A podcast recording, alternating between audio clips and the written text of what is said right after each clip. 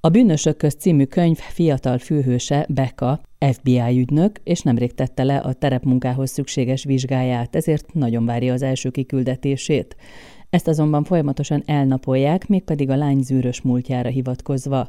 Beka azt érzi, nem bíznak benne, ezért úgy dönt, hogy kezébe veszi a sorsát. Amikor megtudja, hogy kollégái egy motoros banda ügyén dolgoznak, nyomozásba kezd. A véletlennek köszönhetően pedig egy pillanat alatt az események középpontjában találja magát, munkát kap a banda klubházában. Hogy mi történik a lányjal ebben a veszélyes helyzetben, arról beszélgetünk barát Viktória íróval. Induljunk onnan, hogy miért izgatja őt az átjárás a jó és a rossz között. Én nagyon-nagyon szeretek lavírozni a két világ között, illetve a, a két megfogalmazás között, hogy létezik-e egyáltalán tényleg olyan, ami csak jó, és ami csak rossz, vagy hogy ugye ebben a szürke zónában mozgunk mindannyian, és ugye hát vannak olyan bűnök, amik megbocsáthatóak, illetve vannak olyan szép dolgok, amik azért mégsem annyira szépek, és ezt a határt próbálom ezekben az ilyen maffia regényekben, illetve az igazságszolgáltatással kapcsolatos regényeimben valahol megszabni, hogy akkor mi az, ami még megbocsátható, mi az, amit még elnézünk,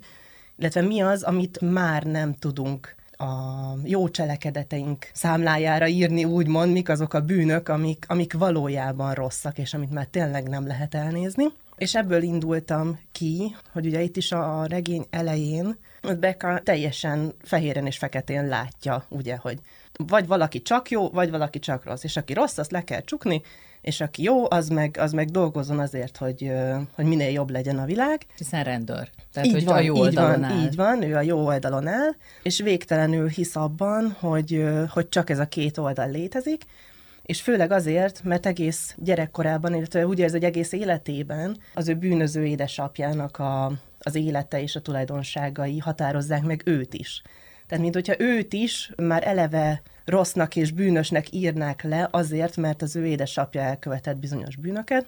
Ugye ezt ő annyira túl akarja kompenzálni, hogy ő semmilyen, semmilyen bűnt és semmilyen rosszat nem hajlandó eltűrni, elviselni, vagy, vagy egyáltalán véghez vinni.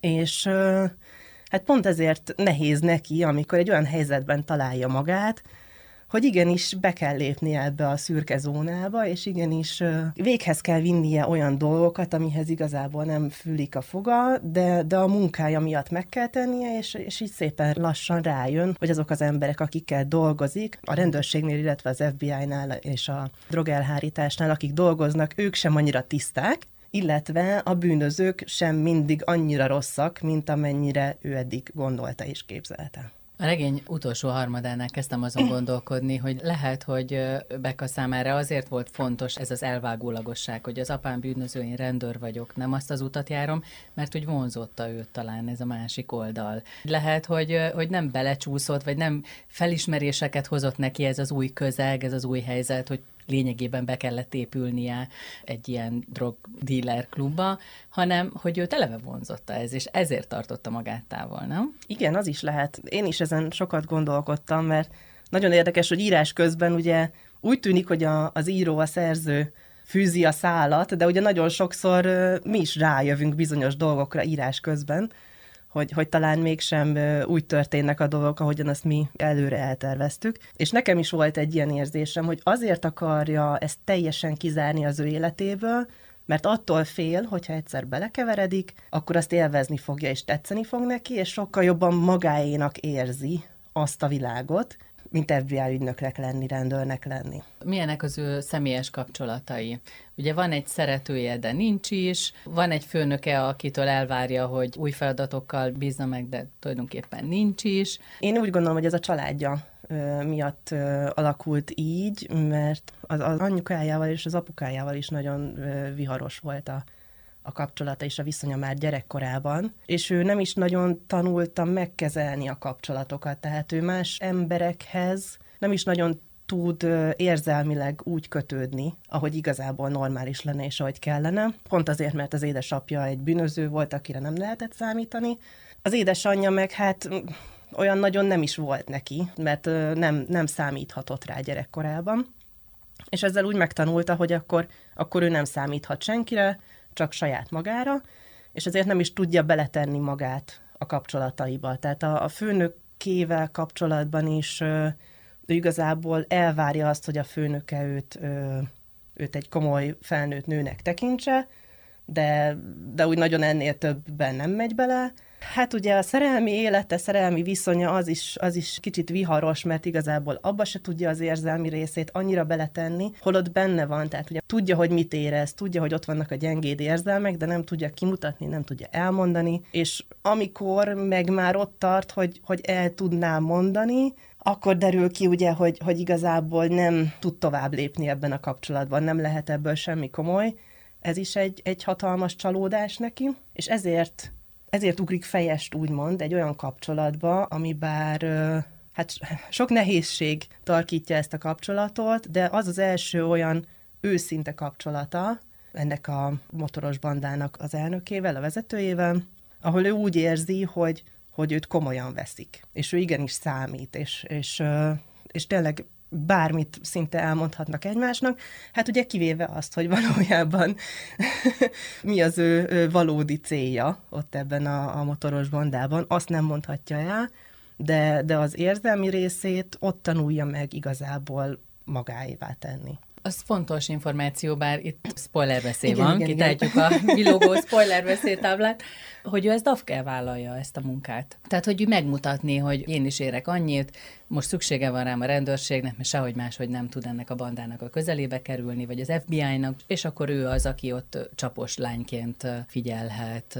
információkat szerezhet, ugye? De ez egy düböl született dolog. Pont ezt akartam mondani, hogy érezhető is szerintem rajta nagyon sok helyen, hogy picit azért néha-néha meggondolja magát, hogy biztos, hogy jó ötlet volt ez, biztos, hogy, hogy én ezt meg tudom csinálni, mert azért nulla, nulla terep ismerettel, nulla terep munkával, előtte csak ugye a íróasztal mögött ült, és gyakorlatilag néha-néha kihallgatott egy-egy bűnözőt. Ahhoz képest fejest ugrott gyakorlatilag egy életveszélyes munkában, csak azért, hogy ő megmutassa, hogy ő már pedig erre képes, és amikor, amikor ugye kicsit magába száll és elgondolkodik, és tényleg van egy-egy éles, éles akció a bevetés közben, akkor ő is elgondolkodik ezen, hogy vajon jó ötlet volt-e, és vajon, vajon ő ezt végig tudja-e csinálni, de ez, ez egy az egyben arra, arra megy ki nála, hogy ő, ő másoknak megmutassa, hogy ő ezt képes véghez vinni, de magában azért elég sok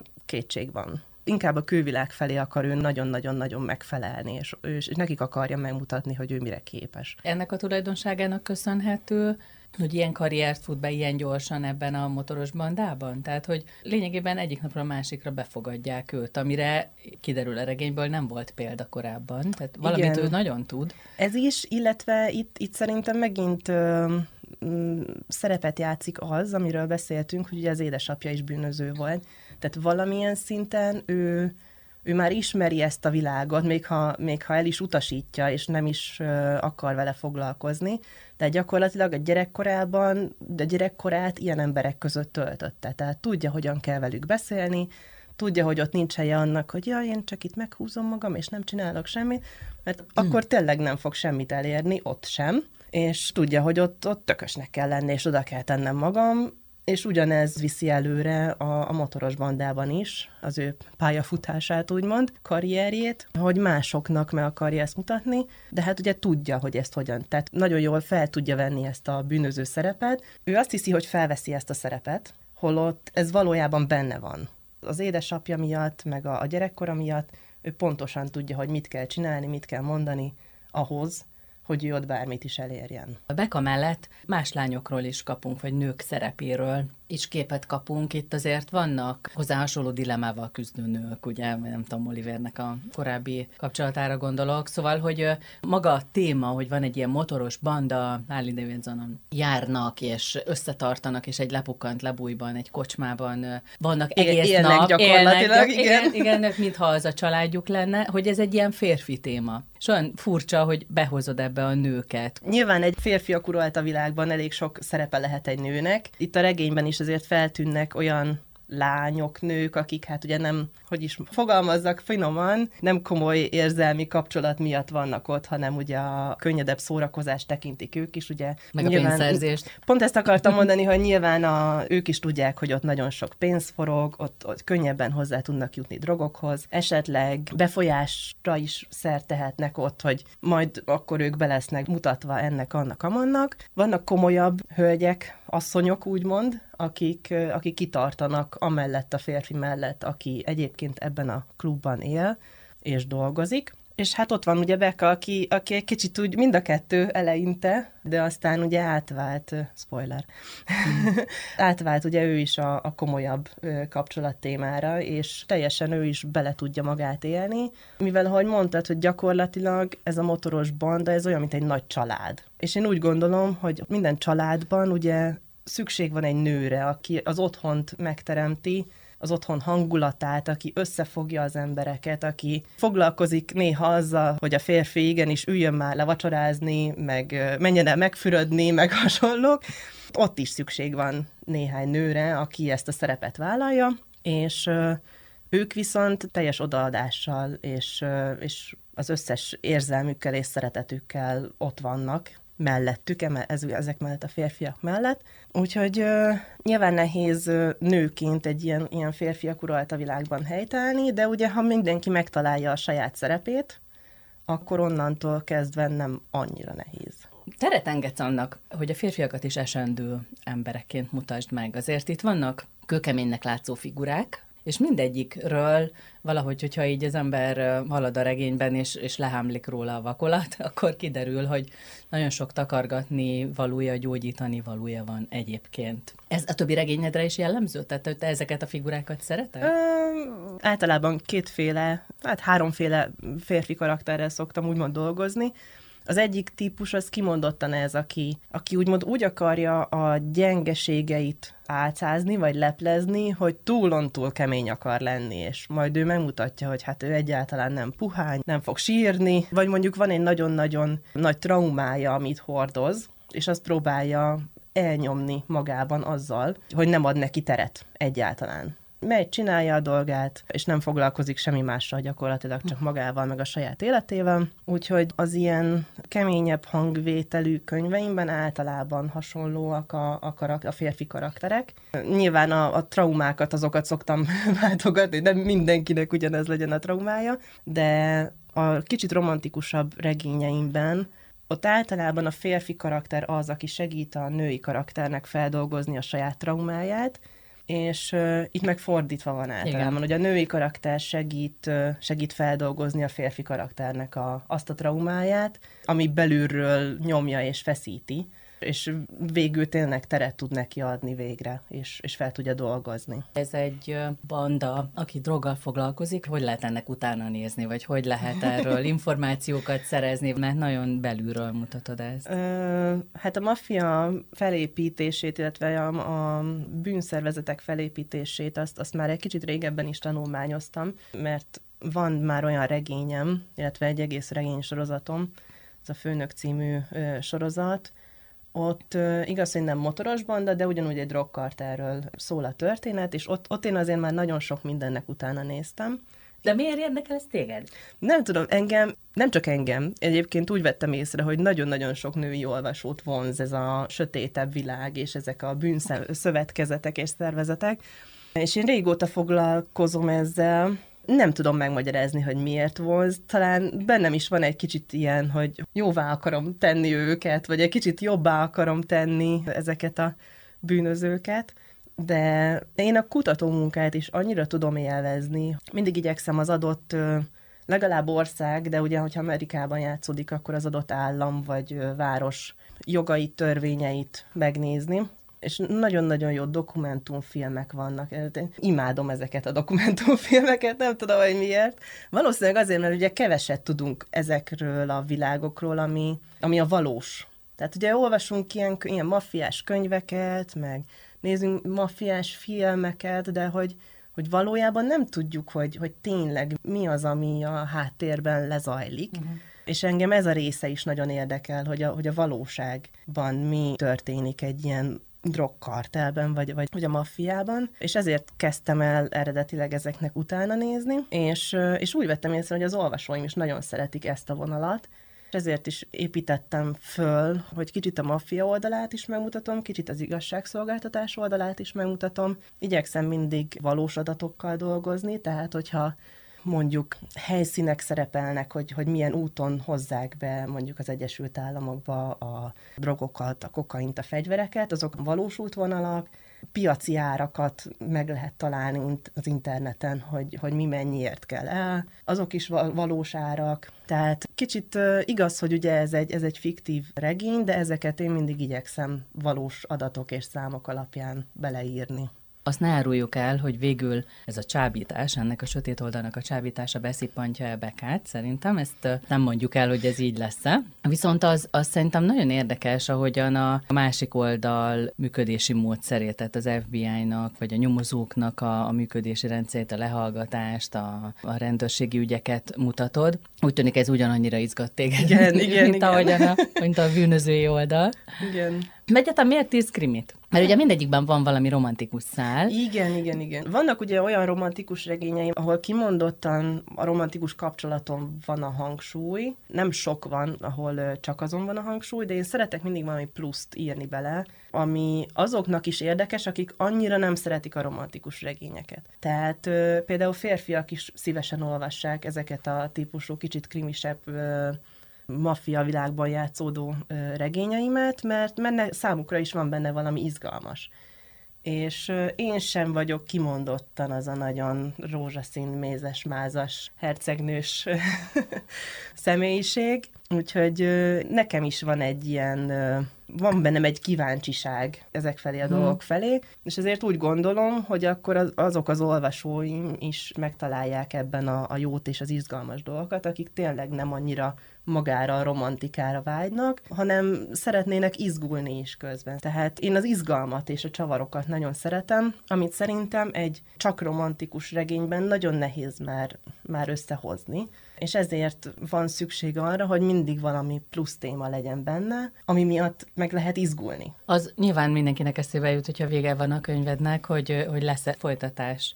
Tehát, hogy ez olyan regény, aminek van következő része, mert, mert úgy engeded el a szereplőket, hogy Ö... én simán azt gondoltam, hogy találkozunk még Bekával máshol.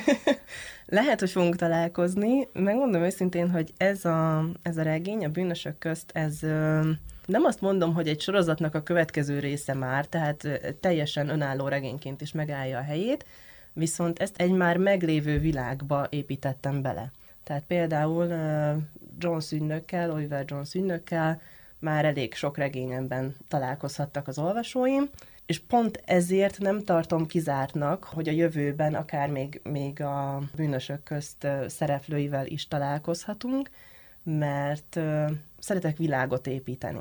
Tehát van jó pár regényem, ami gyakorlatilag egy nagy családról szól, tehát vagy a testvérpár egyik részéről, vagy a testvérpár másik részéről, vagy a feleségről, vagy a férjről, vagy egy mellékszereplőről szól, és igazából úgy ad, úgy ad egy teljes képet, hogyha, hogyha az összes regényt elolvassuk, külön-külön is élvezhetőek és, és érthetőek, igyekszem úgy megírni őket, hogyha csak valaki csak ezt a regényt olvassa el, akkor is tudja, hogy miről van szó. De most, most egy kicsit megint elkezdtem azon gondolkodni, hogy ebből a világból ki az, akit kiemelhetek, és ki az, aki kaphat egy saját, saját történetet és saját regényt. Úgyhogy nem tartom kizártnak, hogy, hogy még találkozunk a szereplőkkel a jövőben egy másik regényben. Oliver Johnsonnek mit tud, ami miatt ő több regénynek a, a főhőse lehet? Hogy van egyfajta életbölcsesség, ami egyébként nagyon rokon szemves. Ő is tudja, hogy, hogy a jók és a rosszak között lehet, lehet és kell is lavírozni. Tehát, hogy